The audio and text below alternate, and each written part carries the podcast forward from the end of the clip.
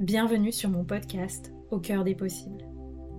Je m'appelle Anaïs et ma vie a changé quand j'ai décidé de changer de regard sur elle et de vivre depuis l'espace du cœur.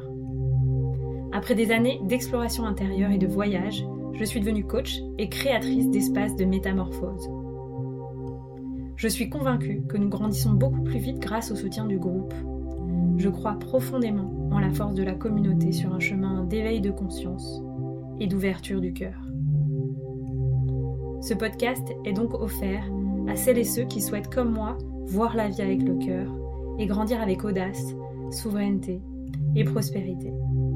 Je te propose de vivre ensemble un changement de paradigme, un changement de regard sur toi-même, un changement de regard sur la vie et un changement de regard sur la période d'ascension planétaire que nous vivons. Je te partage ici les clés qui m'inspirent pour qu'on chemine ensemble au service de l'amour et de l'émergence du paradis sur Terre. Si tu rêves toi aussi d'un monde plus beau et plus en paix, alors tu es au bon endroit, au bon moment.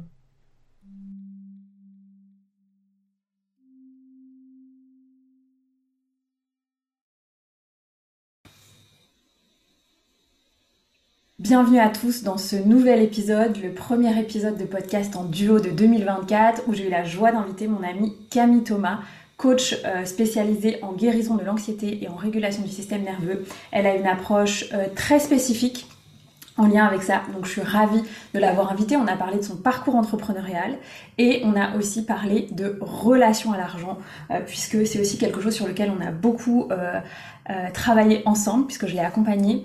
Et puis c'est aussi un chemin qu'elle a continué elle-même. Surtout, j'avais envie de l'inviter parce que chez mes clients, je constate deux dynamiques différentes, très intéressantes en lien avec l'argent. Soit une forme de culpabilité de vendre et de recevoir de l'argent, donc une relation à l'argent un peu euh, euh, antinomique, on va dire. Et puis euh, des entrepreneurs aussi qui, eux, sont en capacité de générer de l'argent, parfois beaucoup d'argent en peu de temps, et néanmoins qui se débrouillent, entre guillemets, au moins inconsciemment, pour se débarrasser d'une grande partie de l'argent qu'ils ont généré dans les semaines qui suivent. Donc on a pris ensemble l'axe euh, des liens d'attachement pour analyser ces deux dynamiques. Donc j'espère que ça vous plaira, j'espère que ça vous parlera. Peut-être vous aurez envie de partager cet épisode à quelqu'un qui vit une de ces deux situations.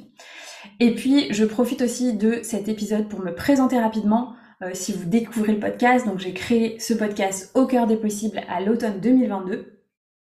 Euh, le podcast a pris un tournant cent pour cent entrepreneurial en deux mille vingt-trois comme mes activités, puisque j'accompagne aujourd'hui uniquement les entrepreneurs du bien-être après avoir accompagné les entrepreneurs du bien-être en lancement d'activité et aussi les personnes en reconversion professionnelle.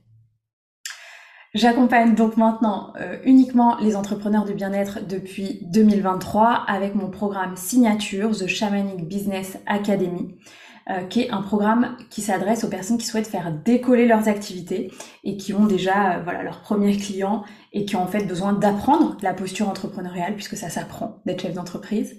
C'est actuellement la troisième cohorte du programme qui se lance. Donc si vous êtes intéressé au moment où j'enregistre cet épisode en janvier deux mille vingt-quatre, les portes ouvrent aujourd'hui, le lundi huit janvier, et je vous invite à vous inscrire sur la liste d'intérêt. Vous recevrez les informations cette semaine, euh, voilà, la semaine du huit janvier, pour pouvoir avoir accès à un tarif exclusif qui sera disponible uniquement pour les huit premiers inscrits.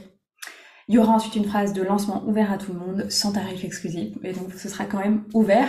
Et les inscriptions ferment le neuf février deux mille vingt-quatre. Si vous avez envie de commencer l'année euh, dans votre posture de chef d'entreprise et avec votre activité dans votre business et qu'elle soit différente que l'année deux mille vingt-trois, c'est le bon espace pour vous. J'ai une pratique qui allie Euh, le coaching, bien sûr, une approche aussi de stratégie business, mais aussi une approche plus intuitive avec euh, des pratiques énergétiques, des pratiques chamaniques, et puis surtout, j'allie le Human Design dans mes analyses, puisque c'est fondamental pour moi de prendre en compte votre unicité dans la façon dont on va créer ensemble votre business pour vous. Voilà, j'accompagne aussi pour les personnes qui sont intéressées, qui sont à des stades plus avancés de l'entrepreneuriat, en individuel, les entrepreneurs donc plus avancés qui souhaitent passer un cap de rentabilité, de visibilité, d'impact dans leur business. Et pour ça, j'ai créé l'accompagnement Level Up. Et donc, vous pouvez également candidater. Actuellement, l'accompagnement est complet, mais je rouvrirai des places au printemps. Si vous êtes intéressé, je serai ravie d'échanger avec vous. Voilà, euh, rapidement pour, euh, pour mes activités, je propose autre chose, on en parle avec Camille, on a aussi une activité ensemble en lien avec le laboratoire doTERRA qui propose les huiles essentielles les plus pures du monde. Si c'est une activité entrepreneuriale qui vous intéresse, je mettrai aussi les notes euh, pour candidater dans notre équipe, dans euh, un, le lien dans les notes de l'épisode. Et puis voilà, je vous souhaite de kiffer euh, ce premier interview euh, de deux mille vingt-quatre. Si l'épisode vous plaît, si le podcast vous plaît, vous pouvez écouter d'autres épisodes et noter le podcast sur vos plateformes de podcast. Ça m'aide énormément à le rendre davantage visible. Et puis, j'en profite pour vous souhaiter une merveilleuse année deux mille vingt-quatre, pleine d'audace, de santé, parce que c'est la fondation de tout, et beaucoup d'amour, de joie, de paix, en fonction de votre signature en Human Design. Et voilà, une année d'expansion qui sera, je pense, euh, une année déterminante pour beaucoup d'entrepreneurs, parce que dans la numérologie, cette année huit, c'est vraiment ça, une année d'expansion, une année pour briller, une année pour prendre sa place. Et donc, je vous invite à prendre votre place en deux mille vingt-quatre. Un grand merci pour votre présence dans euh, la communauté du podcast, et je vous souhaite une belle écoute, et je vous dis à très bientôt pour un prochain épisode.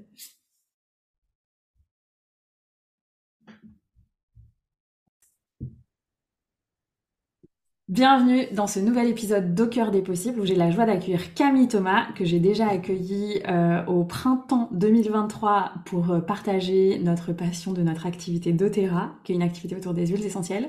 Et aujourd'hui, j'avais envie de la réinviter parce que euh, Camille a un parcours entrepreneurial ben très à la fois atypique et qui s'est, enfin il y a beaucoup de choses qui se sont passées dans ta vie d'entrepreneur ces deux dernières années, donc j'avais envie de, de qu'on en parle et peut-être les gens comprennent, reçoivent des clés.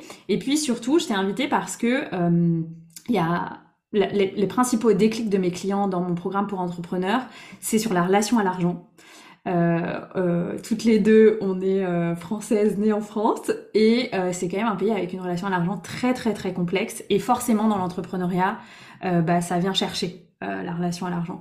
Et j'avais envie qu'on en parle sur euh, à la fois deux aspects, donc euh, la difficulté peut-être quand on est entrepreneur de s'autoriser à recevoir de l'argent, et aussi euh, de certaines personnes autour de moi qui sont en capacité de générer de l'argent, parfois beaucoup d'argent, mais qui, dans les six mois qui suivent, n'ont plus rien.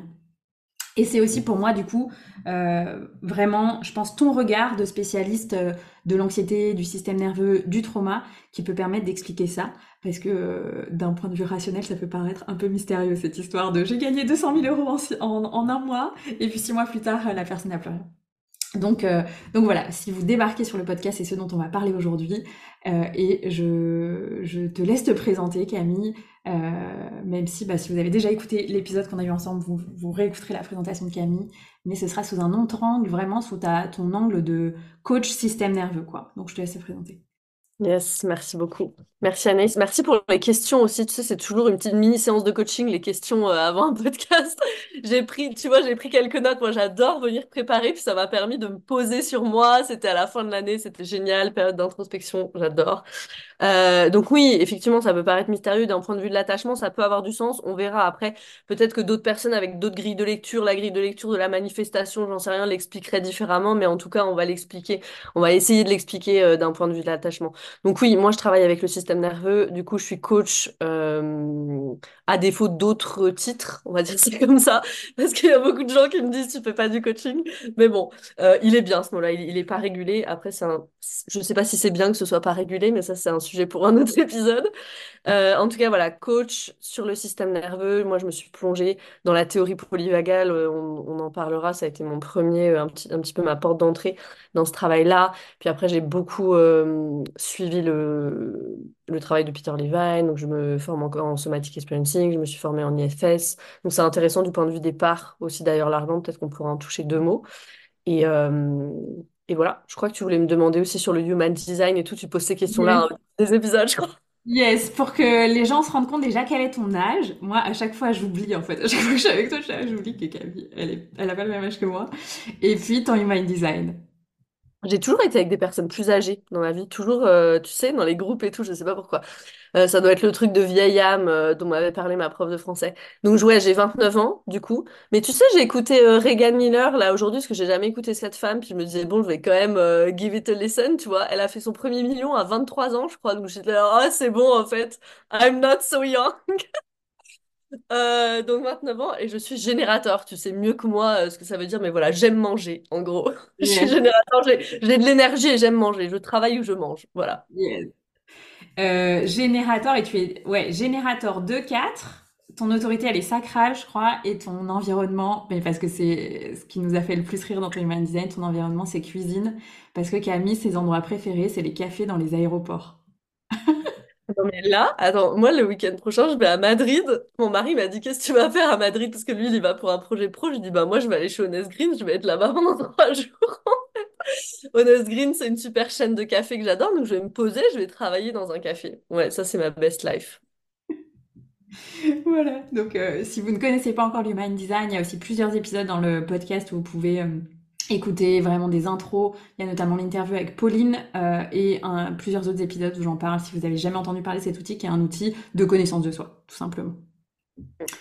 Ok. Et qui et est là... euh, vraiment... Et qui ouais. est, assez, euh, pré... enfin, c'est, qui est assez bluffant quand même, hein, je veux le dire. Oui. Ouais, moi, c'est je très, connais très, très... grâce à toi et...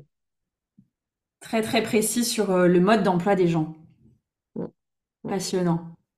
Donc, euh, une clé en tant qu'entrepreneur, parce que si tu ne te connais pas, tu ne peux pas créer un business qui te convient, quoi. Exactement. Et bah du coup, c'est drôle parce que ça fait vraiment le pont.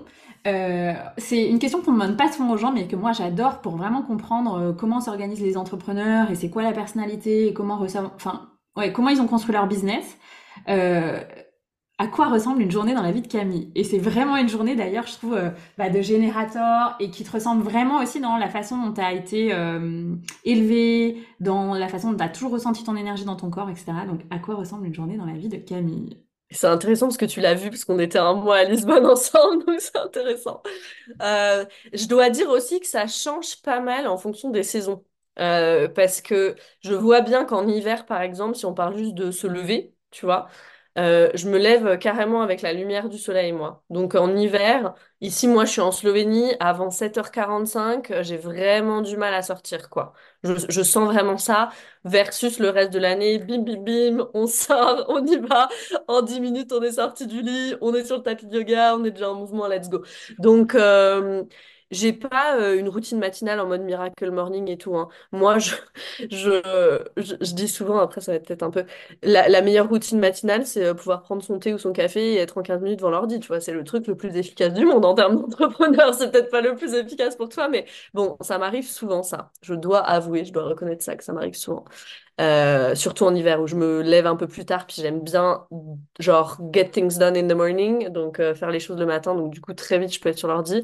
Après un matin où je vais avoir plus le temps, si j'ai mon heure et demie le matin, c'est vraiment euh, je petit déjeune, donc je mange hein, premier truc premier truc je mange, je mange salé très protéiné, donc je mange des œufs le matin et des légumes, euh, ça c'est depuis un an.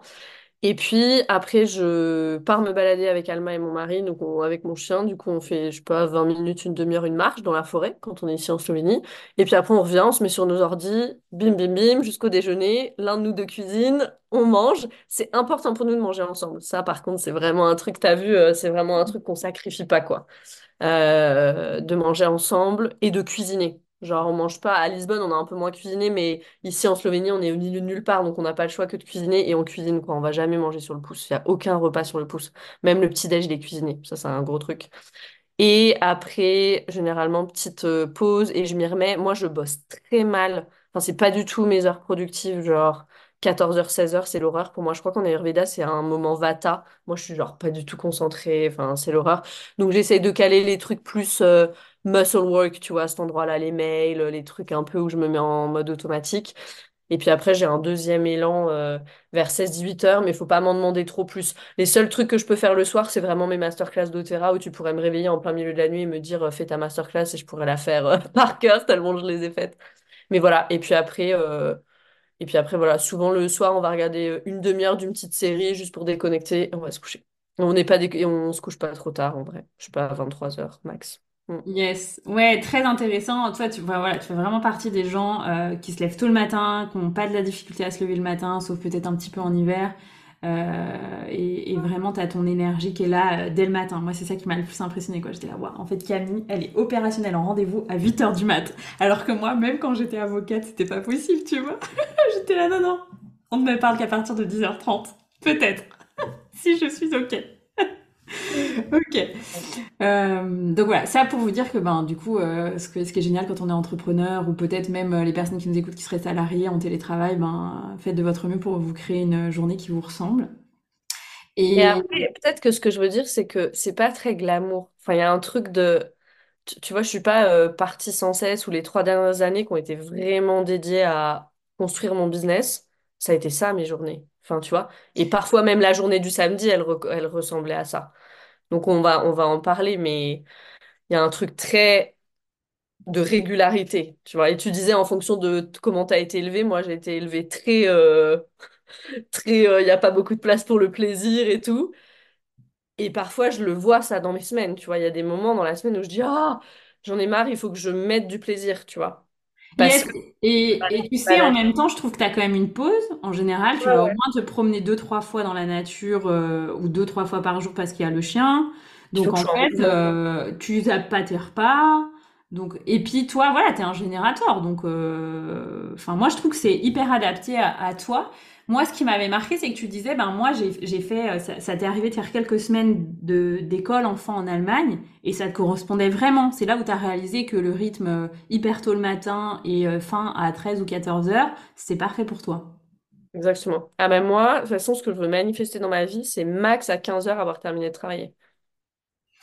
Et ne plus rien avoir le soir, enfin, euh, fini, tu vois, le, le big work, je le fais euh, vraiment de, ouais, de huit à quinze, quoi. Alors que moi, je me disais hier, je me disais, ben moi, en fait, euh, le top, ce serait quinze heures, dix-huit heures trente, quoi. Voilà, c'est tout. Donc, euh, hyper différent, mais ok. Ouais. Good. Est-ce que, avant, du coup, d'aller un peu plus loin, peut-être sur, tu vois, le futur, la vision que tu peux avoir et le sujet vraiment du podcast sur la relation à l'argent, tu veux nous partager Euh, un peu en succinct, parce que si vous êtes intéressé sur plus de détails sur le parcours de Camille, il y a un épisode qui va sortir sur son podcast qui s'appelle Pas de soucis, fin du mois de janvier, pour les deux ans du podcast, où je l'ai interviewé vraiment en profondeur sur son parcours, et cetera.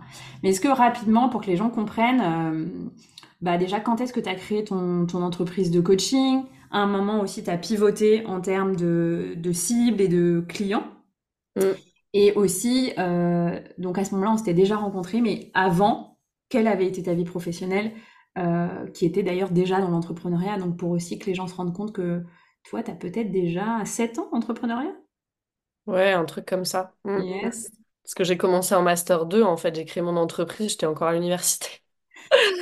euh, moi, depuis la sixième, je voulais être avocate, donc tu vois, depuis la sixième, je voulais être avocate, je suis partie en études de droit.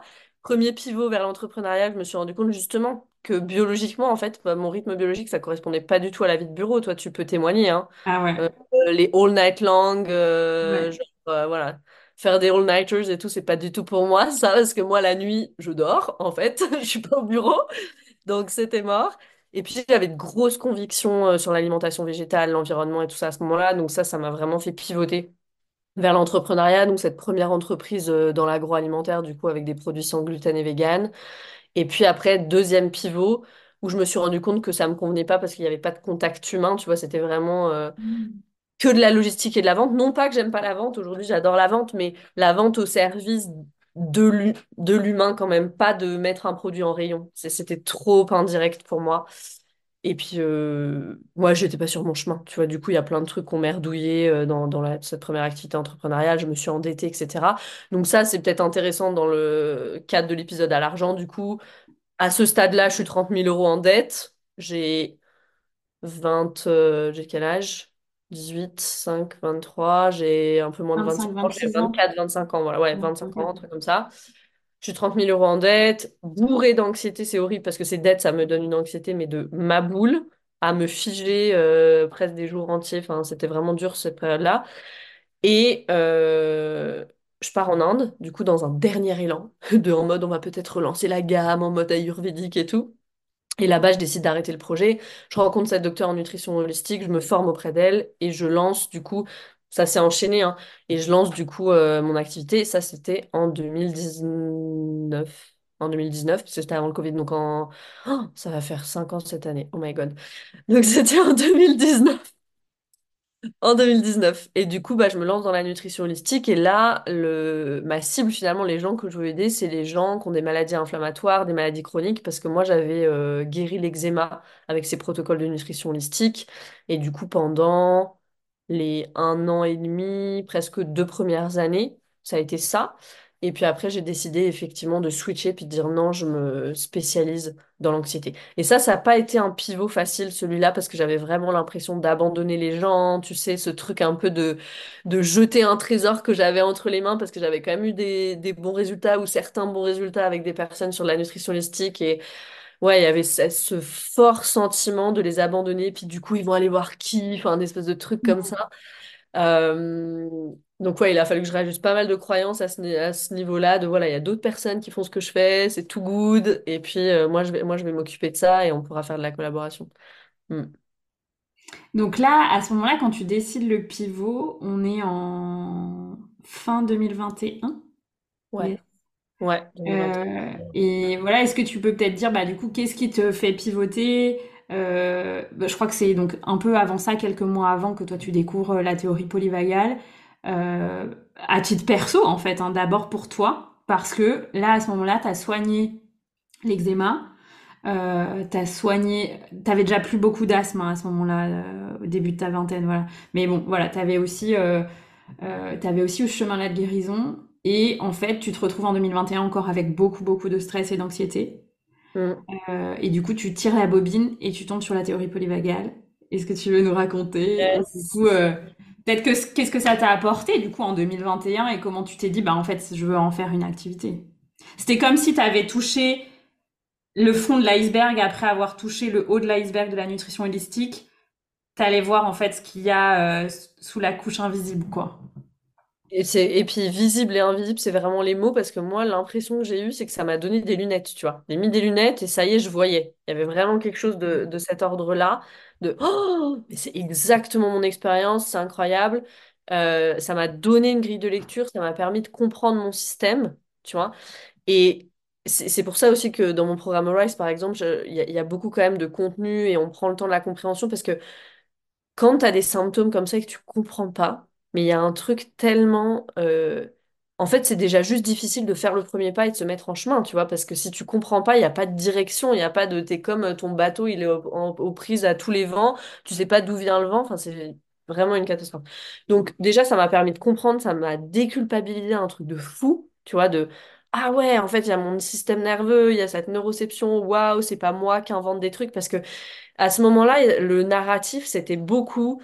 J'ai eu cette, j'ai eu cette bonne enfance, tu vois, j'ai vraiment tout eu ce dont j'avais besoin, mais qu'est-ce qui fait que je suis comme ça, tu vois? Je suis pas normale, et ma sœur, elle est pas comme ça, elle a pas autant d'anxiété, c'est quoi ce truc? Qu'est-ce qui va pas chez moi, tu vois? C'était vraiment ça, le centre.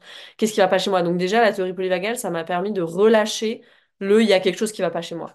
Et du coup, ça m'a permis de me mettre en chemin. Ça, c'était le grand, le grand apport pour moi de la théorie polyvagale. Est-ce ouais. que pour les gens qui débarqueraient, parce que moi je, je parle aussi souvent euh, à certains clients qui ont de l'anxiété, qui ont des maladies chroniques, euh, de, de ton approche, tu vois, euh, est-ce que tu veux euh, résumer en une minute la théorie polyvagale pour les gens qui yes. débarqueraient, qui sont là, qu'est-ce que c'est que ce truc? yes. euh, Si vous avez un... On, si on vous a déjà parlé du système nerveux, vous savez qu'il y a le, le sympathique, le versant sympathique et le versant parasympathique. Généralement, quand on fait du sport, on fait du yoga, on nous parle de ça.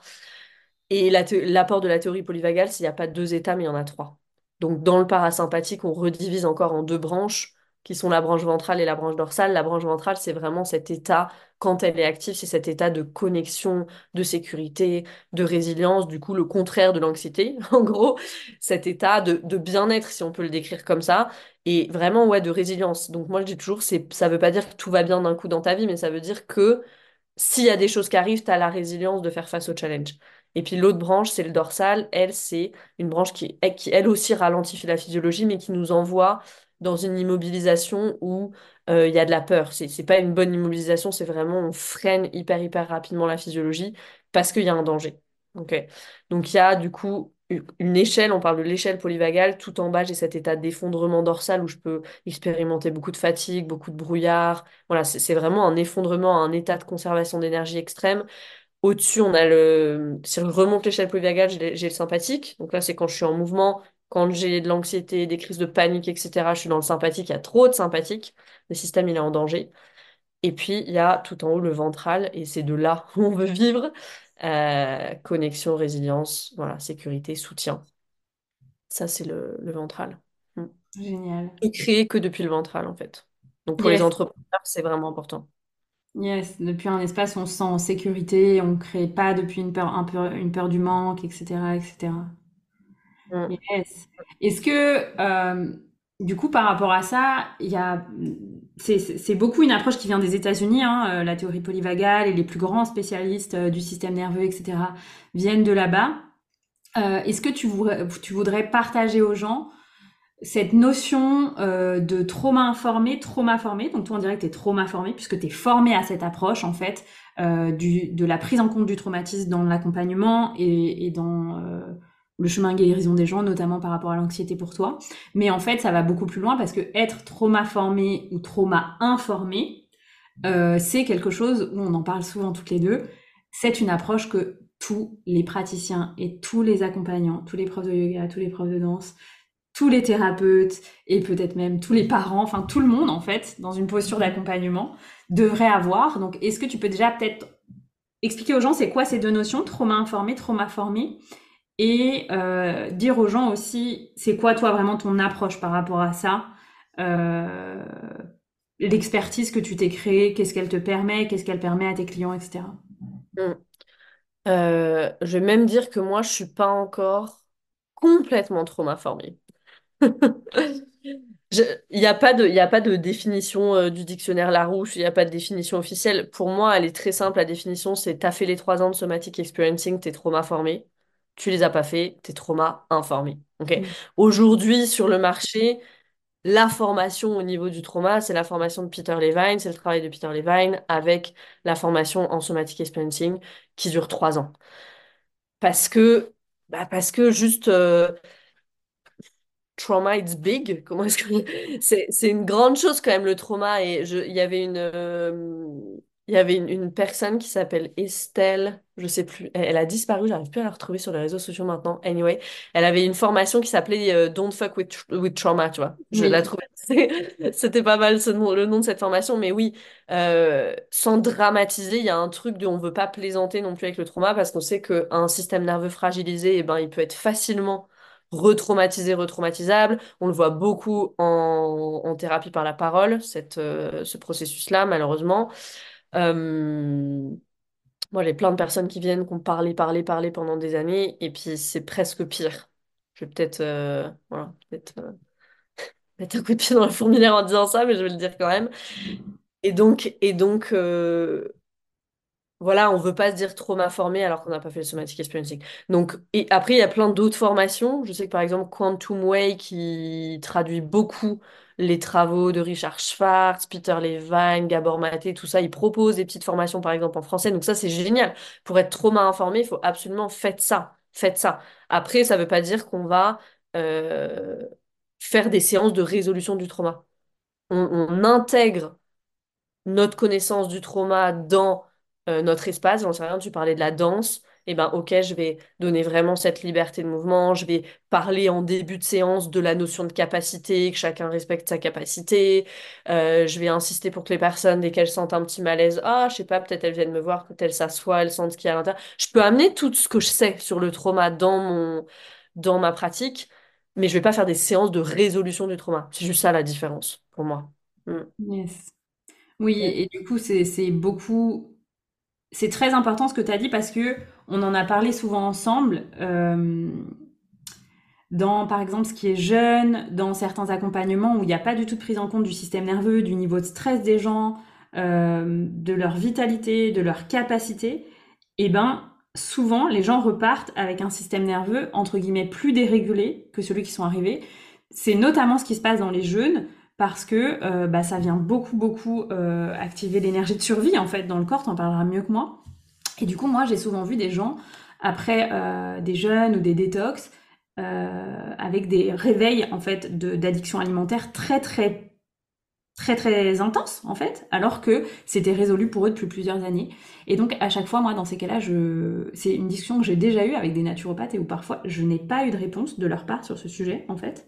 Et euh, bah maintenant... J'ai, je comprends, tu vois, c'est-à-dire que c'est quelque chose que je constatais, maintenant je comprends avec l'approche euh, du système nerveux et l'approche trauma informée, mais est-ce que toi tu veux dire en fait pourquoi c'est, c'est ce serait quoi les dangers pour un accompagnant en fait euh, de ne pas intégrer cette approche à sa pratique, c'est-à-dire même juste d'être trauma informé euh, et de faire quelques formations euh, voilà, en ligne ou euh, et suivre ton podcast et écouter des personnes spécialisées sur ce sujet pour vraiment comme intégrer cette approche en fait.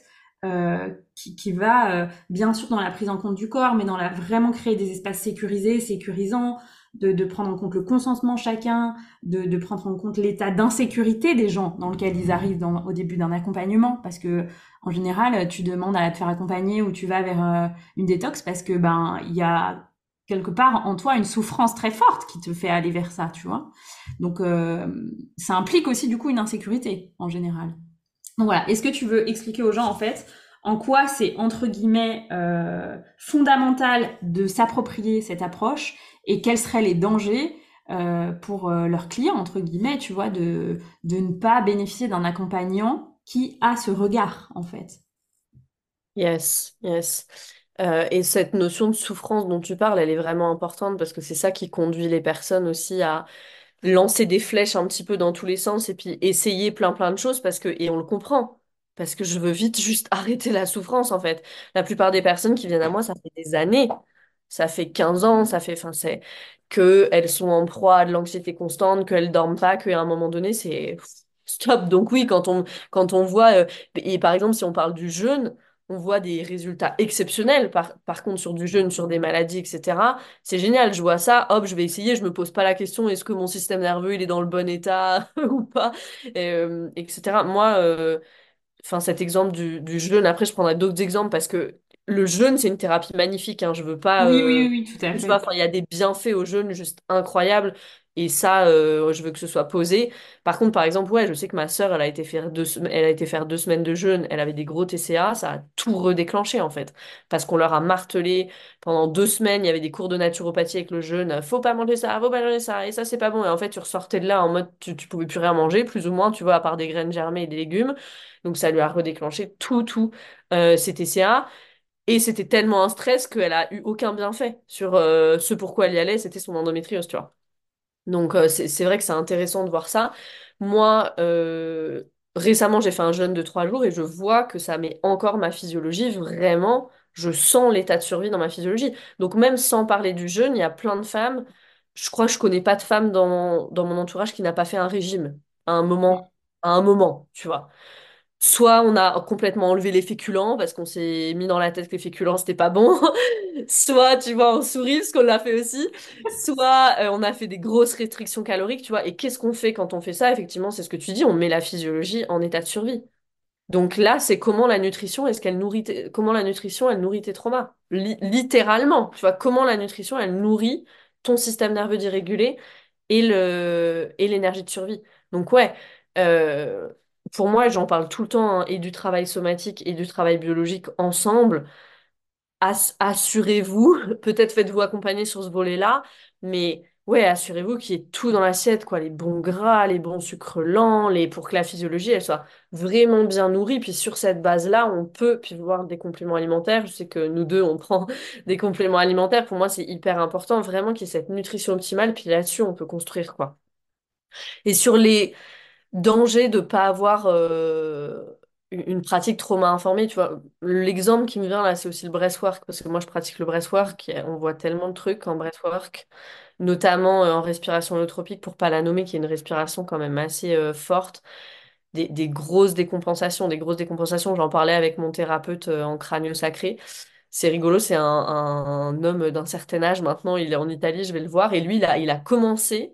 Il, en fait, il avait des palpitations quand il était jeune, puis il a commencé en fait son chemin un peu dans tout ça. Il est infirmier à la base de formation avec du rebirthing. Euh, mais le rebirthing, euh, vraiment, je pense dans les années quatre-vingt-dix, donc un peu les premiers, euh, le, le premier rebirth, euh, les premières respirations holotropiques, et il me disait c'était hyper violent.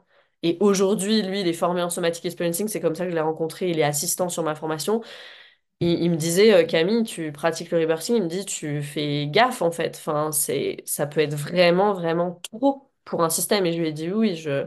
c'est pour ça que moi, voilà, je fais une respiration très, très douce, j'intègre l'ancrage, j'intègre l'orientation à, à, au début et tout ça.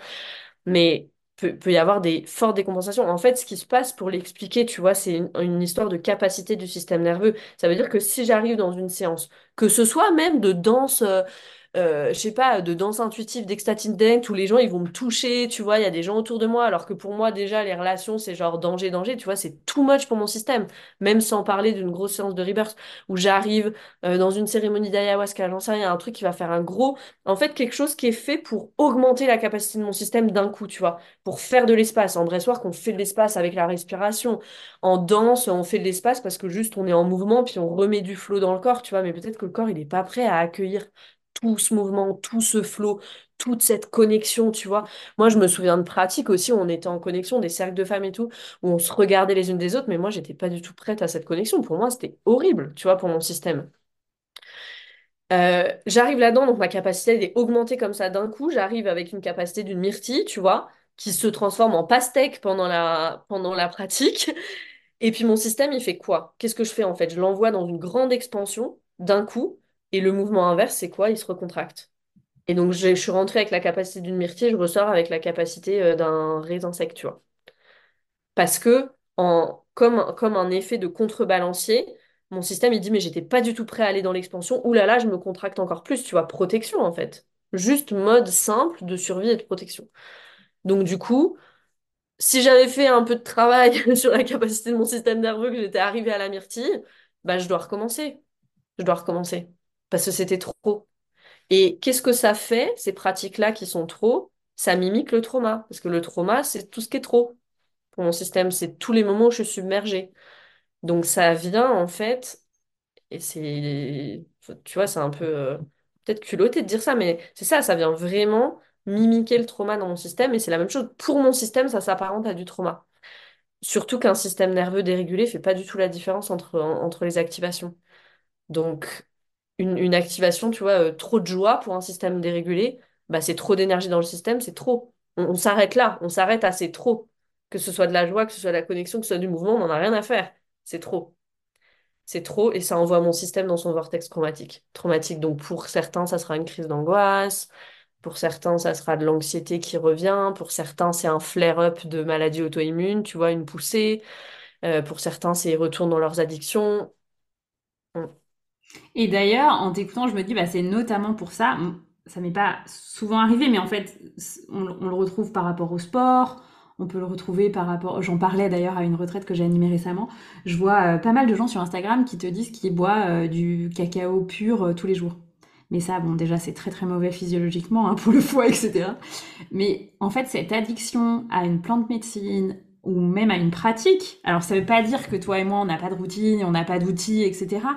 Mais euh, moi, je me souviens aussi d'amis qui allaient euh, dans des cérémonies de plante médecine presque tous les mois, tu vois. Ben, c'est exactement ce que tu dis, en fait. C'est, c'est une espèce de reproduction d'une addiction qui mimique le trauma, mais qui n'aide pas à la résolution, en fait, qui n'aide pas à apporter une sécurité intérieure profonde. Et du coup, est-ce que tu veux nous dire, toi, par rapport à ça, euh, bah vraiment ton approche, à la fois en termes d'accompagnement et puis en termes de breathwork, c'est du coup exactement ce que tu dis, qui est aussi d'ailleurs une, une, quelque chose que nous, on nous transmet en Kundalini Yoga. On dit aux gens, on pratique le Kundalini Yoga un petit peu, régulièrement, pour permettre au corps, justement, d'expanser tout petit à petit sa capacité énergétique, tu vois, de recevoir davantage d'énergie. Euh, et il y a des gens qui disent « Ah, ben, j'ai peur d'avoir une montée de Kundalini en faisant du Kundalini Yoga ». C'est justement l'inverse. C'est pour ne pas arriver qu'un jour tu exploses parce qu'il se passe, je sais pas, quelque chose dans ta vie, et il se passe ça, tu vois, une espèce de montée de Kundalini. C'est justement pour que tout doucement, ton corps soit en capacité de recevoir un peu plus d'énergie et ton système nerveux aussi. Et comment toi, du coup, t'intègres ça dans tes accompagnements et dans le breathwork par rapport justement à d'autres personnes qui utilisent cet outil Euh, de façon un peu plus euh, expansive, quoi, et où toi, tu, bah voilà, tu partages ce que tu viens de partager, que ça peut être, euh, ça peut être dangereux, en fait. Euh, et moi, c'est ce que j'ai vécu dans ma première séance de breathwork, c'est que je suis ressortie beaucoup plus mal que, co- que comme je suis arrivée, et j'ai mis trois jours à m'en remettre, alors qu'à l'époque, j'étais quand même déjà bien avancée sur mon chemin, avec plein d'outils, et cetera. Euh, donc, euh, voilà, c'est pour, c'est pour ça qu'on partage ça. Donc, toi, ton approche, c'est du coup de faire les choses progressivement, en douceur. Concrètement, qu'est-ce que tu conseilles aux gens de façon un peu générique par rapport à toutes ces pratiques, même si c'est compliqué de donner un conseil générique, mais... Bah, ce que tu décris là, le petit bout par petit bout, goutte par goutte, c'est vraiment le titrage en fait. Ça, c'est un grand concept de Somatic Experiencing. C'est un concept qui nous vient de la chimie, de je mélange deux solutions et je vais goutte à goutte mélanger en fait les deux solutions. Je vais pas tout, tout mettre d'une solution à l'autre parce que je sais pas quel effet ça va avoir. Peut-être que ça va exploser. Je titre, c'est ce qu'on appelle le titrage, tac tac, une goutte, une goutte. Euh, les, les mots vraiment clés, c'est intégration, c'est transition, c'est espace, c'est temps, c'est tout ce qu'on fait dans des dans une dans une séance de Somatic Experiencing. En fait, le Et, et c'est ça souvent le problème. Je vais arriver dans une cérémonie euh, d'ayahuasca, j'arrive en séance de breathwork, alors j'arrive de ma vie quotidienne, hop, dans la séance, tu vois, sans transition, et souvent j'en ressors sans transition. Donc, il n'y a pas d'espace, il n'y a pas d'intégration, tu vois. Ce qui est fabuleux si tu vas en séance de Somatic Experiencing, on donne l'espace enfin au système nerveux. Si je vais dans une... Je vais, ra... je vais raconter, euh, juste pour illustrer, en une minute, j'ai renégocié un, un gros accident de voiture que j'ai eu il y a quatre cinq ans. Dans ma dernière euh, séance de Somatic Experiencing, qu'est-ce qu'on a fait? J'ai, j'ai re-raconté, donc j'ai refait le récit, et quand je refais le récit, bah, je revis les choses. Hein. Et la praticienne, qu'est-ce qu'elle a fait? Elle m'a donné le temps, elle m'a donné l'espace, elle m'a donné les ressources en me ramenant en permanence, donc là, en titre, hein, en me ramenant en permanence à l'ici et maintenant, à mes ressources, t'es bien là, tes pieds sur la terre, regarde-moi, tac, t'as des ressources dans ton environnement, on s'oriente. Et mon corps, il a fait ce qu'il avait à faire et ce qu'il n'a pas pu faire pendant l'accident. Donc, et, et là, il y a résolution, et là, il y a intégration. Et ça arrive très souvent dans les séances de Somatic Experiencing qu'on s'arrête cinq minutes avant la fin, dix minutes avant la fin, parce que c'est tout ce qu'on peut intégrer. Là, maintenant, on ne va pas pouvoir intégrer plus dans l'heure qui nous est donnée. Et souvent, c'est ça qui manque dans les séances euh, voilà, de, de, de breathwork, de danse, de j'en sais rien, de tout ce qu'on peut faire, c'est sans transition. Donc ça, c'est un premier truc. Donc moi, ce que je fais un peu concrètement en séance de breathwork, au début, bah, j'informe là-dessus, tu vois. J'aime bien même dire au début de mes séances de breathwork qu'on ne recherche pas le breathwork d'Instagram, on ne recherche pas les grosses sensations. Ce qu'on recherche, c'est vraiment de rester présent, euh, d'être, d'être présent à nos sensations. Si jamais c'est trop, on rouvre les yeux, on se réoriente, on revient dans l'ici et maintenant. Je ramène beaucoup au corps en contact avec la surface sur le sol, au moins deux, trois fois pendant la séance. Sentez votre corps sur la surface où vous êtes, parce que juste ça, oups, ça ramène à l'ici et maintenant. Les, les grosses décharges émotionnelles, ça, ça peut arriver. Et, et ça peut arriver, si ça arrive de façon complètement organique, c'est génial. Ok, il y a une décharge émotionnelle. Mais une décharge émotionnelle, c'est court. Quand on voit là ces personnes qui sont là pendant dix minutes, ah, on a des énormes sanglots en séance de breathwork, un, un, un. C'est pas ça, une, une, c'est pas organique ça. C'est pas organique. Et ça, c'est ce qu'on nous, nous montre sur Instagram, hein. C'est ce qu'on nous montre sur Instagram. Donc non, il y a ça, il y a, il y a vraiment l'orientation. Je permets aux gens vraiment de s'orienter. On prend ce temps-là au début de la séance de breathwork. On s'ancre, on se réancre plusieurs fois dans la séance. Puis à la fin, il y a un temps d'intégration. Et puis il y a un cercle de parole. Donc deuxième temps d'intégration, on peut se déposer. Il y a, il y a deux temps comme ça de, d'intégration. Donc oui, si, si vous êtes euh, praticien, coach et tout, si vous nous écoutez, j- déjà, juste amener de la, déjà juste amener de la place pour la transition. Les personnes, elles arrivent dans votre espace. Ok, qu'est-ce qu'on fait? Peut-être qu'elles ont besoin de déposer quelque chose. Elles sont arrivées, j'en sais rien. Il y a eu un con sur la route qui leur a grillé la priorité à droite. J'arrive avec une activation si j'arrive avec ça, tu vois. Donc voilà, peut-être ça. Ouh, ok, je le dépose. Qu'est-ce que vous t'aurez voulu lui faire? Ok, on va faire de la place pour ça. Et puis après, on peut aller dans ce, dans ce dans quoi on veut aller. Et puis s'assurer qu'il y a des ressources, quoi. Tu vois, s'assurer qu'il y a des ressources, ça peut être euh, trouver, on prend un petit temps pour s'orienter ensemble, on trouve de la ressource dans la connexion. Souvent, les thérapeutes dans leur cabinet, tu vois, ils ont des beaux cabinets, ils ont des bougies, ils ont des choses qui peuvent servir de ressources, tu vois, aux gens. Donc, donc ça, pointer vers les ressources euh, et puis donner un temps d'intégration à la fin. Yes, mmh. Super. Ouais, merci beaucoup, c'est drôle, tu vois, pareil, dans... Chaque fois que je clôture mes, mes immersions, je dis aux gens, le plus important, là, c'est que vous preniez vraiment, vraiment du temps pour intégrer, pour euh, être seul, pour euh, ne rien faire, et cetera. Et pas retourner dans un truc euh, super intense où t'as pas le temps. Et, euh, et ouais, je pense que c'est vraiment important, même si c'est des choses, je pense que de plus en plus de gens font, tu vois. Même moi, je fais des, des appels d'outboarding, tu vois. Donc, euh, on finit un accompagnement. Puis en fait, après, il y a encore un temps où on fait un point sur qu'est-ce qui s'est vraiment passé, sur... Euh, je pense que c'est quelque chose qui peut euh, qui peut s'intégrer en tant que professionnel dans l'accompagnement de plein de façons. Et au-delà, je crois que c'est surtout quelque chose à intégrer dans nos vies, même si euh, elles, vont, elles vont de plus en plus vite. Et ouais. C'est un vrai challenge, mais, euh, mais ouais, qu'on s'apprenne l'intégration, les temps d'intégration et de transition. Complètement. complètement. Mmh.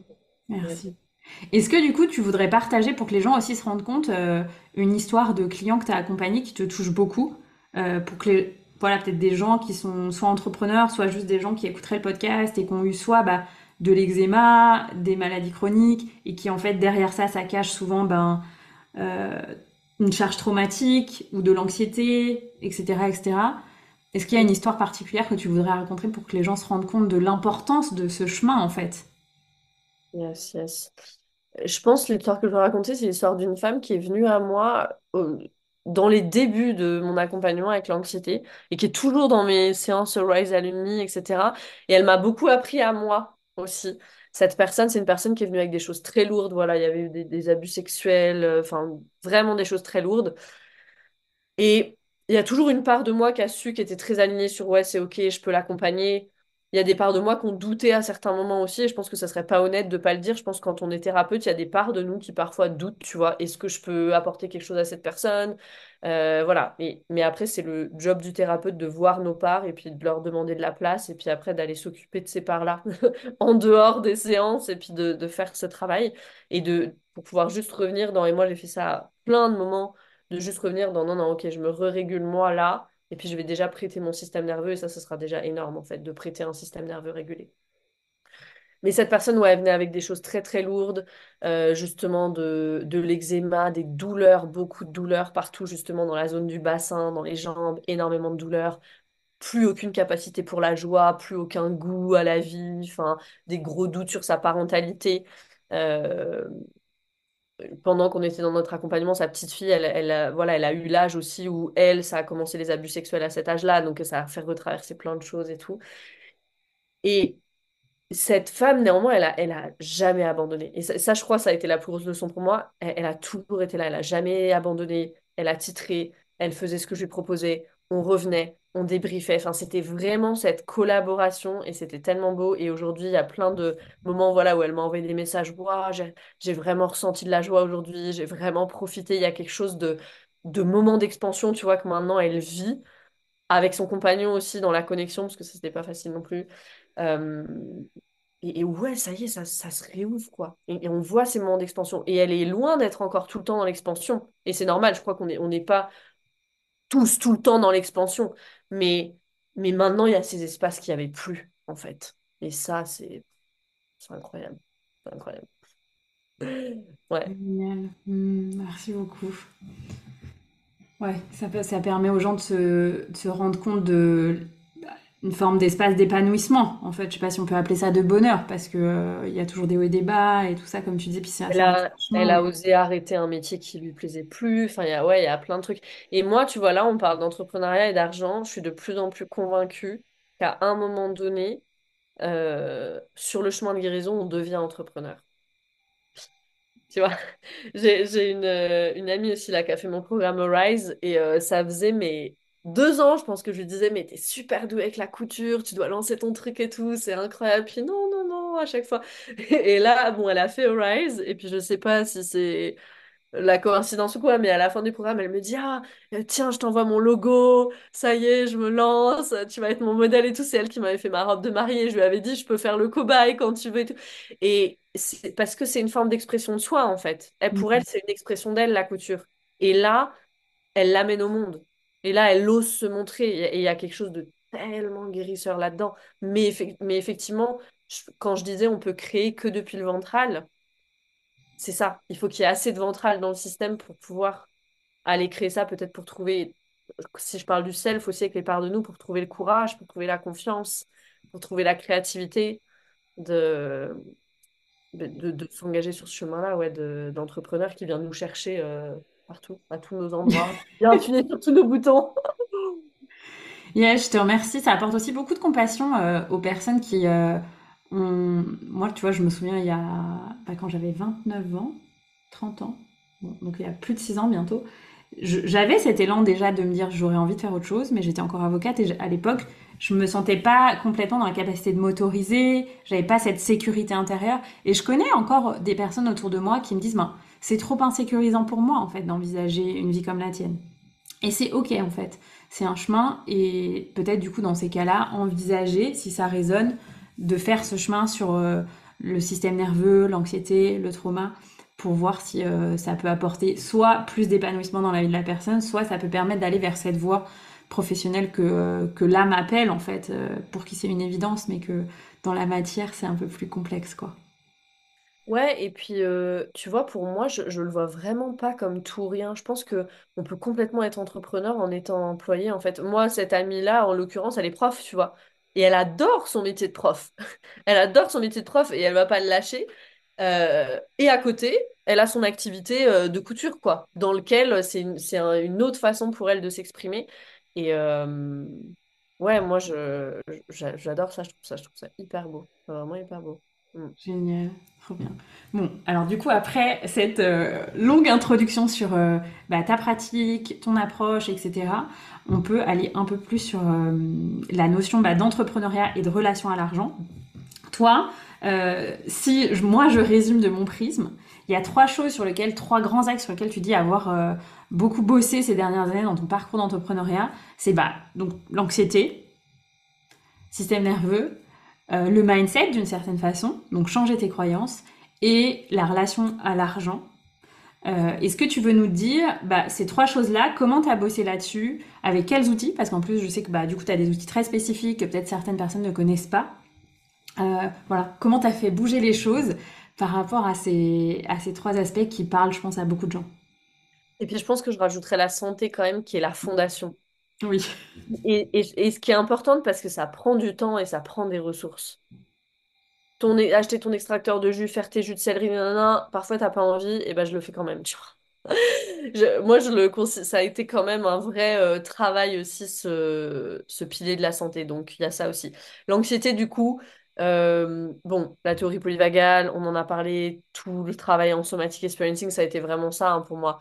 Le travail en I F S et en Somatic Experiencing, Euh, pour l'anxiété ça a été ça et, et, et c'est là où ça croise pour moi avec la santé en fait, et la nutrition aussi, ça a été de réintégrer des, plus de protéines dans mon alimentation, enfin plein de basiques un peu comme ça mais qui soutiennent tout le travail euh, en Somatic Experiencing et en I F S. Et je sais qu'on avait qu'on a eu nous dans notre communauté de, de terrain un témoignage comme ça mm. d'une personne qui a, qui a fait euh, un accompagnement en Somatic Experiencing, puis à partir du moment où elle a commencé à prendre certains compléments alimentaires, et ben tac, ça a commencé vraiment à... It began to stick, en fait. Ça a commencé à, à être vraiment intégré, en fait, ce qui se faisait en thérapie. Donc ça, c'est hyper intéressant. Yes, yes. Est-ce que tu veux dire aux gens qui écouteraient, euh, parce que pareil, moi, j'en parle de plus en plus, mais c'est encore un outil euh, pas forcément connu de tous. Qu'est-ce que la... Th- Donc, Somatic Experiencing, c'est une technique de thérapie vraiment par le corps, voilà. Euh, créé par Peter Levine, euh, qui, bah pour pareil, pour les gens qui ne connaisseraient pas, donc euh, P- Peter Levine, c'est un enfant des survivants de la Shoah, c'est ça ? Voilà. Aux États-Unis, il a beaucoup creusé les notions de trauma transgénérationnel, et cetera. Et il en est venu à créer cette pratique du Somatic Experiencing pour libérer dans le corps la charge traumatique. Ça va ? Je résume bien ? Je fais pas d'approximation. Il est, il est incroyable, il a beaucoup étudié, il a beaucoup étudié les animaux. Peter Levine, en fait, beaucoup, beaucoup étudié le monde animal. Et, euh, et, et de là, lui vient une grande partie, en fait, de, de ce qu'on trouve en Somatic Experiencing, parce qu'on est des mammifères. Hein. Mmh, yes. Ouais, ouais. Donc ça, c'est le Somatic Experiencing. Il y a certaines personnes formées en France, encore très peu, mais c'est, c'est en train d'arriver. Vraiment, s'il vous plaît, si vous nous entendez, formez-vous, parce que moi, et je vais vous dire, il y a tellement de travail. On me demande tous les jours des noms oui. de praticiens en Somatic Experiencing. Je suis obligée de donner les noms de personnes encore en formation. Il n'y a, a personne, toutes les, toutes les personnes que je connais qui sont formées ou qui sont même déjà formateurs, elles n'ont plus de place dans leurs agendas. Yes. Donc, euh... ouais, je le conseille pareil euh, régulièrement quand je rencontre des personnes qui ont euh, tu vois, beaucoup d'anxiété, des maladies chroniques. Et comme toi, je, je, la seule chose maintenant que je donne, c'est euh, le site de, de la fédération euh, fran- en France, tu vois, qu'on, que moi, on m'a donné parce que les contacts qui sont tes contacts, ils m'ont dit « j'ai plus de place ». Donc, euh, donc voilà, donc, euh, si vous avez envie d'accompagner des personnes euh, sur ce sujet. Donc ça, c'est le Somatic Experiencing. Donc c'est une thérapie du coup très peu par la parole, pour que les gens en comprennent. Enfin, voilà, on fait des légers mouvements dans le corps, et cetera. Moi, quand je l'ai fait, la première fois, j'ai écrit à Camille, je lui dis, ah, c'est comme si c'était une espèce d'état de transe ralenti. Juste, voilà, on écoute le corps et ce qu'il a envie de faire, en, en y allant très, très doucement. Et l'I F S, est-ce que du coup, tu veux expliquer ce que c'est ? Ouais, l'I F S, c'est le travail euh, du coup de Richard Schwartz, c'est le travail avec les parts de nous. Ce qu'on considère du coup, c'est que quand il y a trauma, on se fragmente et il y a des parts de nous qui sont exilées loin dans notre système parce qu'elles portent trop de souffrance et il y a des parts de nous protectrices qui s'assurent qu'on continue de fonctionner en fait au quotidien et qu'on tou- touche plus euh, cette immense souffrance, honte, deuil, tristesse, et cetera qu'on a pu ressentir dans les moments où c'était trop. Euh, et donc le travail avec les parts, c'est quoi? C'est de faire le travail avec nos parts protectrices pour qu'elles nous laissent doucement avoir accès à ces parts qui ont été blessées, euh, qu'on puisse aller voilà, les guérir. Et en fait, en, en I F S, on travaille vraiment avec la mémoire implicite. Ça veut dire qu'on vient un peu comme réécrire l'histoire à l'intérieur de nous. Mais c'est ça, en fait, on vient réécrire l'histoire. C'est une sorte de reprogrammation par le récit euh, de, de, de nos parts, parce que nos parts, elles vivent dans notre subconscient, hein. Et, euh... et là, c'est par la parole, pour le coup. Moi, je le... En fonction de, voilà, en fonction du background du thérapeute, euh, peut y avoir le corps plus ou moins impliqué dans l'I F S, mais c'est une pratique qui est, euh, pour moi, hyper efficace. Enfin, pour, pour moi, c'est ouais, hyper efficace. Et là où c'est très différent, je dis c'est par la parole, mais où c'est très différent de la thérapie par la parole, c'est qu'en I F S, l'attention, elle est portée à l'intérieur de notre système. Je suis pas en connexion avec le thérapeute en train de lui parler comme une conversation, c'est je suis à l'intérieur de moi et le thérapeute, il est juste là comme guide en fait pour poser des questions. Yes, yes. Super. Donc voilà, ça, on... pour donner une idée, donc tu as utilisé ces deux outils plus conjointement la nutrition parce que dans ton approche et clairement dans la mienne aussi, euh, moi j'ai euh, pendant tout un temps de chemin de guérison, mais en fait j'étais clairement en sous-nutrition, j'ai eu plein de problèmes de santé, et cetera. Donc on en parle souvent, euh, faites très très attention à euh, ne pas être en état de sous-nutrition. Euh, la plupart des gens euh, qui ne se supplémentent pas sont totalement carencés en magnésium, en fer, même si les fourchettes des labos ne le vous laissent pas apparent parce que euh, c'est comme ça, mais en général on a besoin de fois deux à peu près, sur tous les nutriments et minéraux. Donc euh, voilà, essayez. ouais, voilà. essayez, testez. Qu'est-ce que ça donne si je prends des suppléments pendant un mois ou deux, des suppléments de très bonne qualité? Camille et moi, on, on, on travaille avec la marque doTERRA et c'est vraiment ce qu'on recommande parce que c'est aussi notre expérience, hein. Moi, je, j'ai testé d'autres marques. Mais voilà, ça, c'est très, très important parce que à un certain niveau, il n'y aura jamais moins d'anxiété si vous êtes tout le temps en sous-nutrition et carencé. Yes. Donc, toi, c'est aussi ce que tu as fait. Et yes. Ensuite, il y a eu les piliers qui, qui sont conjoints, en fait, j'ai l'impression pour toi, ça a été vraiment le mindset et la relation à l'argent, même si, en fait, pour moi, dans ton état d'esprit et là où tu es arrivée en créant ton entreprise en deux mille dix-neuf en tant qu'accompagnante, tu avais déjà un mindset d'entrepreneur hyper avancé. Mais par contre, il y avait besoin euh, bah, de, ren- de le renforcer et de bosser sur la relation à l'argent. Comment tu as navigué les choses par rapport à ces deux piliers-là? Yes. Et c'est intéressant. Là, ce qui me venait à l'esprit aussi, c'est le breathwork, parce qu'on parlait de la nutrition. Une autre façon dont je me suis nourrie, c'était aussi par la respiration, hein. On absorbe des litres et des litres de respiration. On respire beaucoup plus qu'on ne mange, que, qu'on ne mangera jamais. Et, et on en parle, et on n'en parle pas. Mais, mais du coup, pour moi, c'est le pont justement entre le corps et l'esprit. Donc, j'ai beaucoup, beaucoup respiré en breathwork aussi. Énormément, énormément. Euh, et ça m'a permis de, de reprogrammer des choses aussi à l'intérieur de moi, si on parle de mindset. Une méthode que j'utilise énormément, c'est Psyché. Que, euh, auquel je me suis formée en c'était deux mille vingt-deux, quelque chose comme ça. Euh, ça, c'est une méthode où on vient reprogrammer au niveau du subconscient en utilisant le test musculaire. Donc ouais, ça, j'ai énormément utilisé. Puis la relation à l'argent, on a beaucoup bossé aussi toutes les deux, hein. Yes. On a beaucoup, beaucoup bossé toutes les deux. Là-dessus, voilà, ça a été de... d'aller euh, creuser au niveau de mon transgénérationnel, de prendre conscience de plein de choses dont j'avais absolument pas conscience sur l'argent. Enfin, moi, je, j'avais aucune conscience que l'argent, ça pouvait être lié à des choses transgénérationnelles, au trauma, à mes croyances. Enfin, pour moi, c'était l'argent et c'était l'argent, tu vois. Il fallait l'économiser et c'est tout. Et il n'y en avait jamais assez et c'est tout. Ça allait pas plus loin que ça. Ça allait pas plus loin que ça. Mm. Génial. OK. Et ce qui m'a permis, du coup, de reprogrammer tout ça, bah oui, euh... sur le volet vraiment reprogrammation, je crois que c'est breathwork et Psyché énormément. Ouais. Ouais. Génial. Super. Bah, Psyché, du coup, euh, pour, pour les gens, c'est un outil du coup où on peut reprogrammer par soi-même. Donc, tu as beaucoup utilisé, une fois que tu t'es formé, tu peux, tu peux, tu peux le faire vingt fois par jour, quoi, si besoin. N'allez pas je suis désolée pour tous les praticiens de psyché, mais n'allez pas faire des séances de psyché. Enfin, pour moi, franchement, formez-vous en fait. Vous faites les trois jours de formation et vous êtes complètement autonome. C'est incroyable cette méthode. Mm. Yes. Génial. Super. Et du coup, tu vois, pour aller vraiment dans euh, l'élan, moi, qui m'a fait t'inviter dans le podcast, c'est quel lien tu fais, toi, une fois qu'on a ben, amené aux gens l'approche trauma informée, trauma informée, cette approche du système nerveux, de l'anxiété, c'est quoi le lien pour toi entre le trauma et la relation à l'argent, que ce soit pour les gens qui euh, sont pas du tout en paix avec l'argent, comme certains thérapeutes, moi, que j'accompagne, où euh, c'est très compliqué pour eux d'envisager, de vendre leurs services, de demander de l'argent à quelqu'un, d'augmenter leurs tarifs, et cetera. Ou, dans un, peut-être un deuxième temps, pour ces personnes qui sont peut-être plus atypiques, mais qui existent aussi sur le marché, à un certain stade d'entrepreneuriat, des gens qui gagnent très très bien leur vie en une très courte période, et qui font faillite, entre guillemets, ou l'argent disparaît dans les trois mois qui suivent, quoi. Comment tu vois ça? Quelle explication tu peux donner aux gens qui sont dans ces situations-là? Je vais parler de l'argent là comme une énergie de survie, ok? Comme quelque chose, un médium, quelque chose, qui, un moyen qui nous permet de survivre. Parce qu'aujourd'hui, qu'on soit d'accord ou pas, même si on est dans les hautes sphères de la manifestation et tout, sans argent, c'est quand même difficile de vivre. Je sais que voilà, il y a des gens praniques, machin et tout, mais même ceux qui sont praniques, il faut qu'ils payent leur loyer, ok? Donc, ma survie, elle est intimement liée à l'argent. Moi, je le vois depuis ce spectre-là.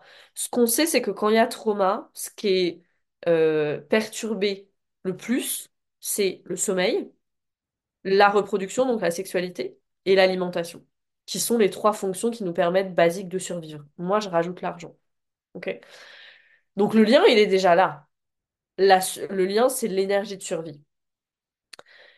Ensuite, je pense qu'il y a une grande question de la honte. Quand il y a trauma, il y a de la honte. Donc ça vient nous, ça vient nous connecter à une... Si on le connecte à une croyance, c'est « je ne le mérite pas ». Je pense qu'on la retrouve chez beaucoup d'entrepreneurs, celle-là, yes. au début. Au début, en tout cas. Euh... Et peut y avoir aussi juste de la honte d'être attaché à l'argent. Ça veut, ça veut dire que là, là, si on va dans le transgénérationnel, tu vois, si j'ai toujours, même pas entendu, mais absorbé un truc de... Il y a nous et il y a eux, tu vois, il y a les gens riches par exemple, puis il y a nous. Moi, c'était ça, énormément, énormément. Tu vois, moi, j'avais ma grand-mère qui disait euh, « nous, les petites gens », tu vois, ce genre de truc que t'entends comme ça toute ton enfance. Donc, il y a un truc de... Il y a une séparation à cet endroit-là. Il y a nous, et puis l'enfant, il faut qu'il reste connecté, hein, il faut qu'on reste dans la tribu, tu vois. Donc, il y a, il y a moi, moi, je suis là, puis les autres, ils sont là. Et je, et je vais pas là-bas. Parce que si je vais là-bas, je vais être déconnectée d'ici. Et ça, c'est trop dangereux. L'attachement euh, trumps it all, comme on dit en français. L'attachement euh, gagnera toujours. La, l'attachement gagnera toujours et l'énergie de survie gagnera toujours. Euh, si je prends du coup maintenant les personnes qui arrivent pas, si je prends du coup le, la grille de lecture de l'attachement, les personnes qui arrivent pas à gagner de l'argent, c'est intéressant. On dirait qu'on on pourrait dire qu'ils ont un attachement évitant vis-à-vis de l'argent. Okay, c'est comme si, dans l'attachement évitant, c'est quoi? C'est la connexion, elle est dangereuse.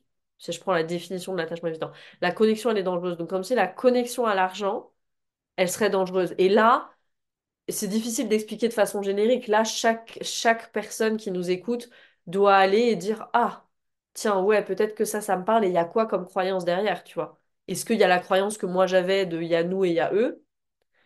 Est-ce qu'il y a une identité ? Nous les petites gens, euh, est-ce qu'il y a des croyances du style euh, les personnes qui ont de l'argent, c'est des personnes égoïstes et malsaines, tu vois, j'en sais rien, euh, les gens changent avec l'argent, tu vois, tous ces trucs, et c'est là où on va dans les croyances après. Moi, je trouve que Psyché, euh, pour l'argent, c'est hyper efficace.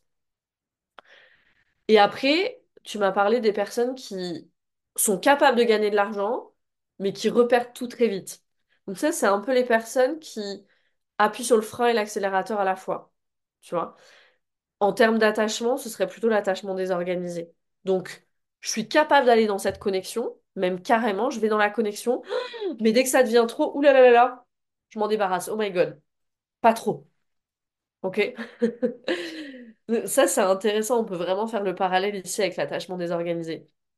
Donc, moi, ça serait comme ça que je le vois. Et c'est peut-être se demander aussi, une question qui peut être intéressante, c'est se demander comment l'argent, là, dans ce cas de figure-là, il remplace une personne. Qu'est-ce qu'est-ce que ça me, qu'est-ce que ça me donne, l'argent? Parce que tu sais, quand on, quand on dépense un peu sans compter l'argent, il y a ce truc de, de, de combler un vide, de ça me donne quoi comme affection, ça me donne quoi comme soutien, ça me donne quoi comme sécurité, de voir que je peux dépenser de l'argent sans compter. Intéressant comme piste. Oui, oui, merci. C'est des pistes, il n'y a rien de scientifique là-dessus, tu vois, c'est plus de l'empirisme, hein, là. Oui, oui, oui, c'est avec ton approche, comment tu... que j'ai observé dans les systèmes des personnes que je vois, ouais. Ouais.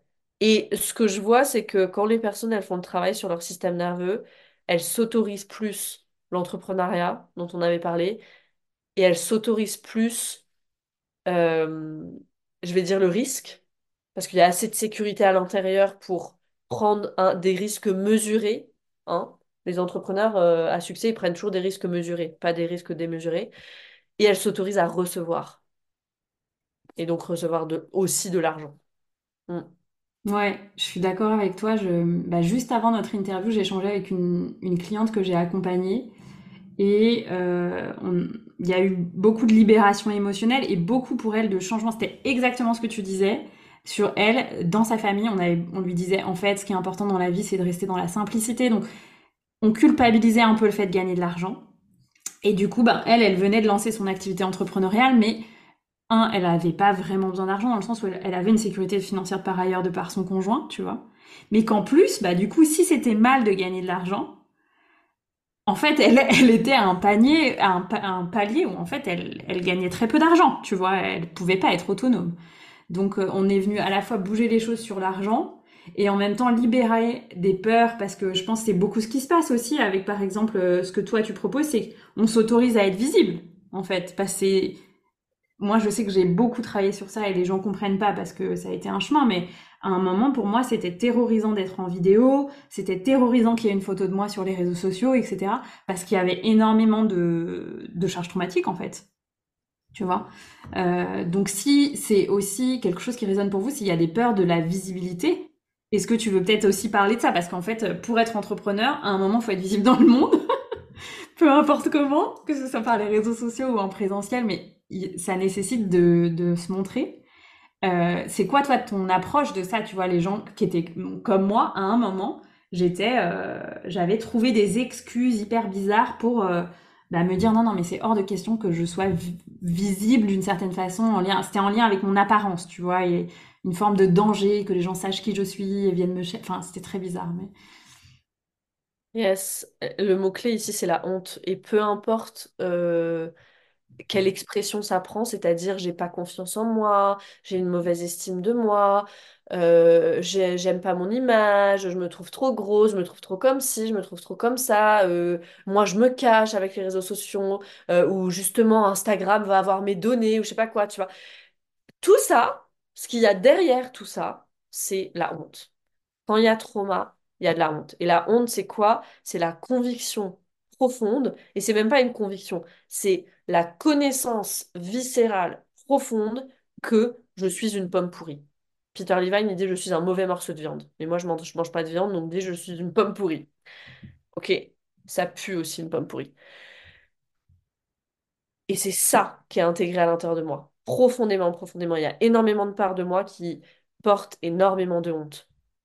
Qu'est-ce que tu veux aller te montrer et t'exposer, même pour tout l'argent du monde, si tu as cette connaissance viscérale que tu es une pomme pourrie et qu'il y a le risque qu'il y ait quelqu'un, même une personne, qui voit ça? Non, c'est mort, je vais rester cachée.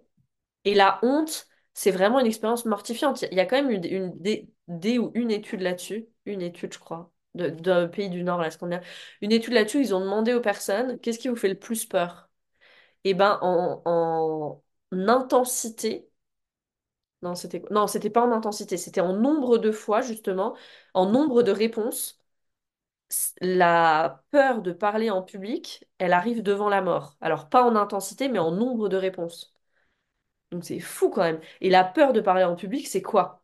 C'est la peur de se ridiculiser. C'est la peur d'avoir honte devant un paquet de gens. C'est la honte, c'est mortifiant, c'est sclérosant, et quand il y a eu du trauma, et quand il y a eu du trauma euh, interpersonnel, donc dans les relations, et donc du trauma d'attachement, il y a de la honte. sûr et certain. Moi, ce que j'appelais, ce que j'ai appelé anxiété pendant des années, sur mon chemin, j'ai découvert que c'était de la honte. Et j'en ai encore à certains endroits, je sais exactement les endroits où il y en a. Moi, je ne m'expose pas encore sur les réseaux euh, trop, tu vois, je ne m'autorise pas encore des choses euh, un peu plus luxueuses ou un peu plus... où je vais me les autoriser, mais je ne vais pas les montrer en story, tu vois, par exemple, parce qu'il y a la honte de « oh là là, qu'est-ce que les gens ils vont penser euh, la fille euh, va dans des trucs cinq étoiles ou j'en sais rien, tu vois, c'est quoi ce truc ?» Il y a... Et ça veut dire quoi? Ça veut dire que moi, je me juge encore par rapport à ça. Donc ça, je sais que c'est encore un de mes angles morts et il y a du travail à faire là, à cet endroit-là. Il faudrait que je fasse quelques équilibrations d'ailleurs. Un peu de psyché à ces endroits-là. Mmh. Génial. Merci. Ouais. Et je pense que ça, ça, moi, ça a été une grande, grande clé et c'est encore une grande, grande clé. Comme toi, quelqu'un, il y a deux jours qui me disait « Ah, mais il y a encore du coup des petites choses euh, dans ton chemin. » Et j'étais « Ah bah, bien sûr, tu sais. » Et, et, et voilà, je lui disais ça. Je lui disais que je sais d'où ça vient. Je sais pourquoi, c'est en chemin et c'est ok quoi. On n'est pas obligé d'avoir tout résolu, mais, mais je sais d'où ça vient et je sais que c'est en lien avec de la honte. Complètement, complètement. Moi, tu vois, ça va. En gros, moi, aujourd'hui, mon niveau de croyance, il est là. Il n'y a plus de blocage sur l'argent. Ça veut dire que je pourrais avoir cinquante millions dans mon compte en banque. Je sens que je peux le recevoir, vraiment, profondément. Tant que je garde une vie simple et que je ne mets pas les pieds dans les trucs un peu trop luxueux, tu vois. Il y a vraiment un truc comme ça, c'est hyper, c'est hyper intéressant. Ou tant que je le fais, mais de façon cachée, en restant cachée. Ah, okay. Parce qu'il y a encore un truc, je pense, de... Euh, il y a nous et il y a eux, quoi, tu vois. Il y a encore un truc de j'appartiens pas à ce monde-là. Donc, il y a encore une séparation, quoi. Il y a encore un truc de euh, d'identité aussi autour de l'argent, comme si j'allais changer ou comme si, je sais pas, un espèce de truc comme ça. Mm. Mm. Ok, merci. Ouais, ça permet de montrer aux gens aussi que bah voilà, le chemin est toujours euh, en cours et, euh, et qu'il y a plein de paliers. Euh, mais euh, après l'épisode, euh, je, te, je te proposerai, je sais pas, je vais essayer de trouver une invitation où on pourra transmuter ça. Yes, yes, ouais, ouais. Je suis complètement ok sur recevoir tout l'argent du monde, mais il n'y a pas encore euh, le ok inconditionnel sur les postes de dépenses. C'est intéressant. Ok. Génial. Je t'inviterai sur euh, mon bateau. Un jour, j'espère avoir un bateau. Pas forcément un yacht, hein, mais euh, un beau bateau. Et on prendra des photos. euh, et en clôture, un peu, j'ai envie de demander aux gens, bah, toi, est-ce qu'il y a un échec que tu aurais envie de partager, mais qui t'a permis de transmuter quelque chose dans ta vie d'entrepreneur?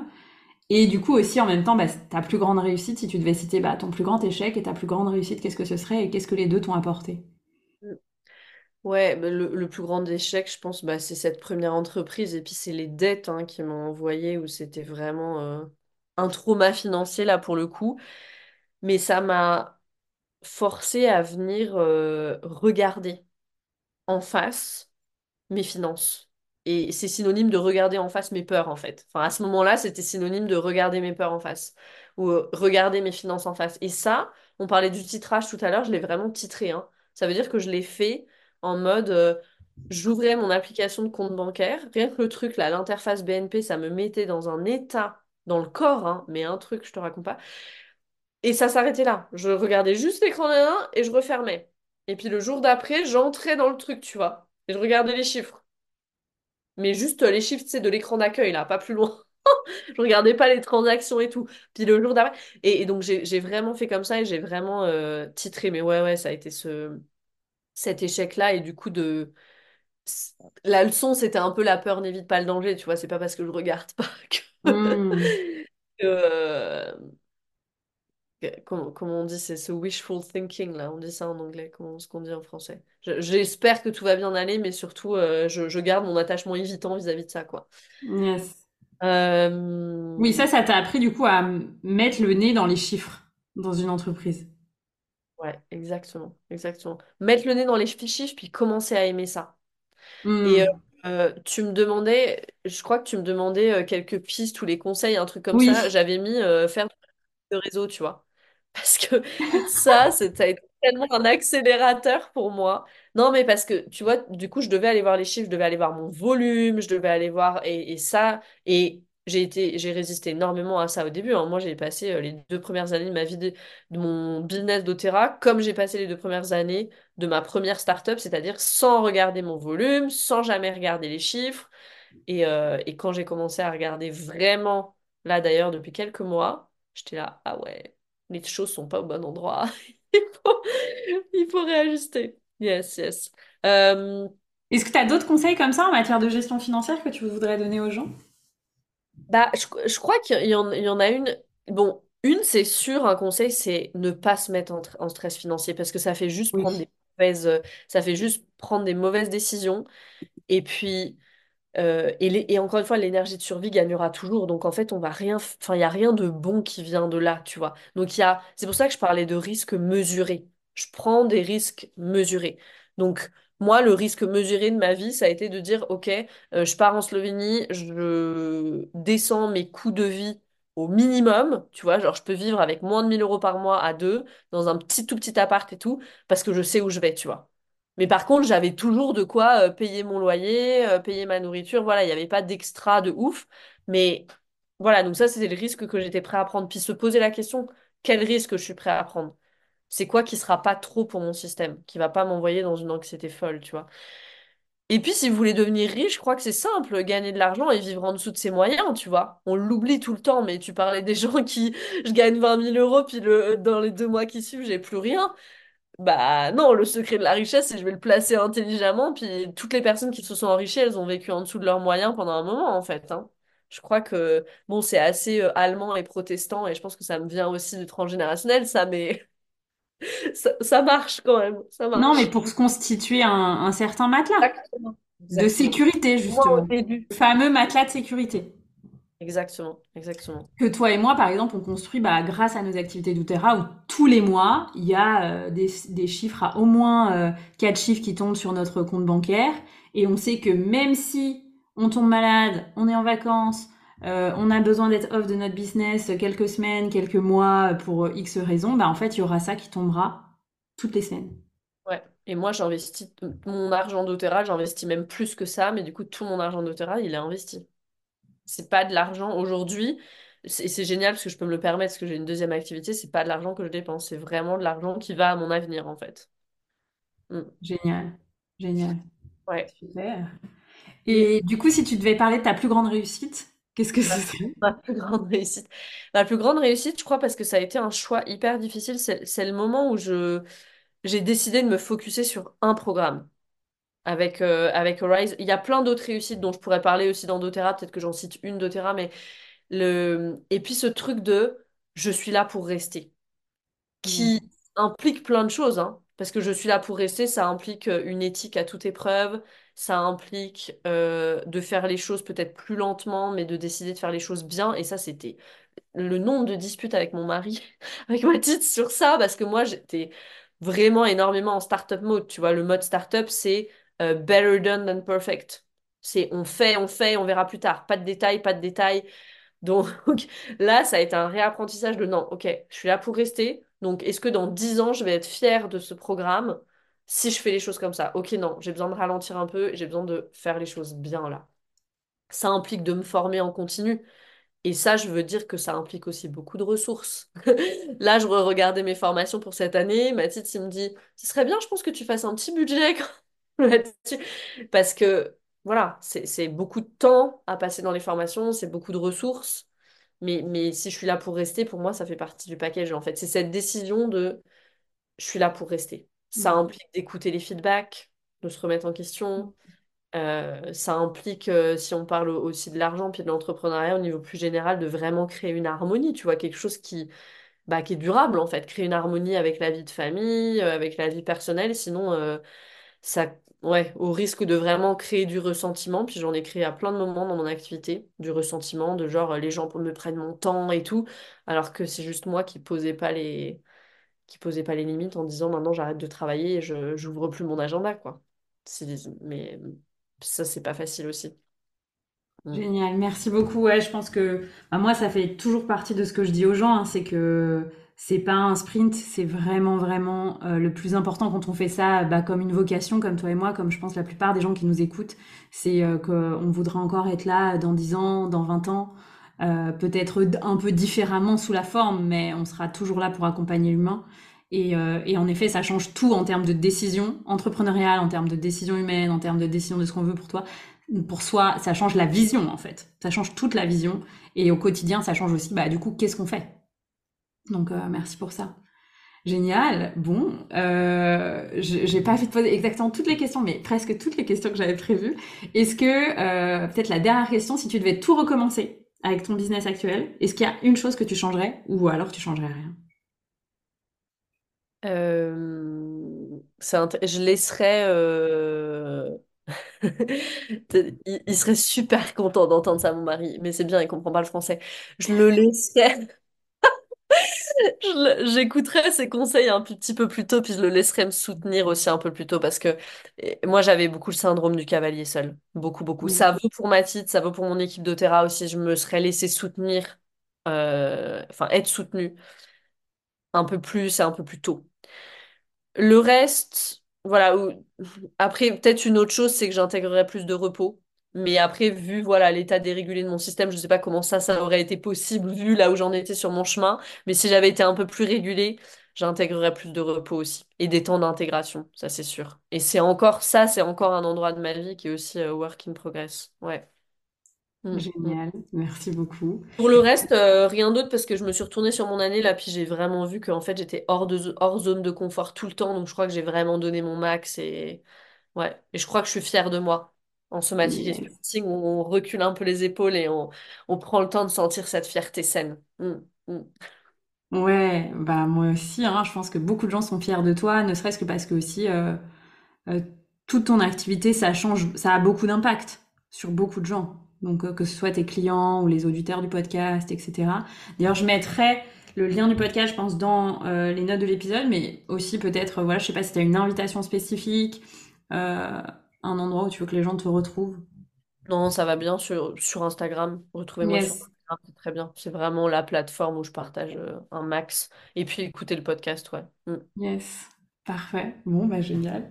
Et ben, merci beaucoup, Camille. Euh, sachez aussi que si, ce, si cet épisode vous a plu, euh, sur la sécurité financière, Camille et moi, on, on intègre régulièrement des gens qu'on forme dans nos équipes doTERRA. Donc euh, si c'est quelque chose qui peut vous appeler en termes de santé naturelle, parce que c'est vraiment ce dont on parle, ben, je mettrai aussi un lien dans les notes de l'épisode, vous pouvez contacter Camille ou me contacter moi. Et puis euh, on vous souhaite de bien intégrer ce podcast justement, de prendre un temps de transition à la fin de cet épisode, de vous demander ce que vous avez envie de garder, peut-être trois choses précieuses que vous avez envie de garder. Et puis voilà, si vous avez des questions, vous pouvez contacter Camille, vous pouvez me contacter moi euh, pour euh, voilà, quelconque conseil, ce sera avec joie, on fait... de notre mieux pour répondre sur Instagram, sur nos réseaux sociaux. C'est encore nous qui gérons nos réseaux sociaux. Super, bah merci beaucoup Camille. Et puis, euh, bah, à très bientôt pour un prochain épisode. Bye. Merci. Un grand merci pour ton écoute de cet épisode. Je t'invite à noter le podcast sur ta plateforme de podcast préférée, laisser un commentaire, mettre un pouce en fonction de là où tu écoutes ce podcast et à le partager autour de toi. Ça me permet de vraiment recevoir l'énergie partagée dans le cadre de ce format qui est offert.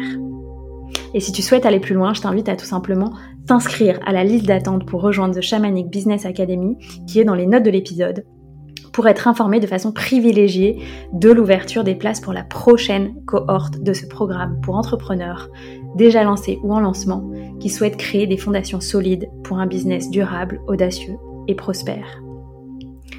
Je vous dis à très bientôt pour un prochain épisode.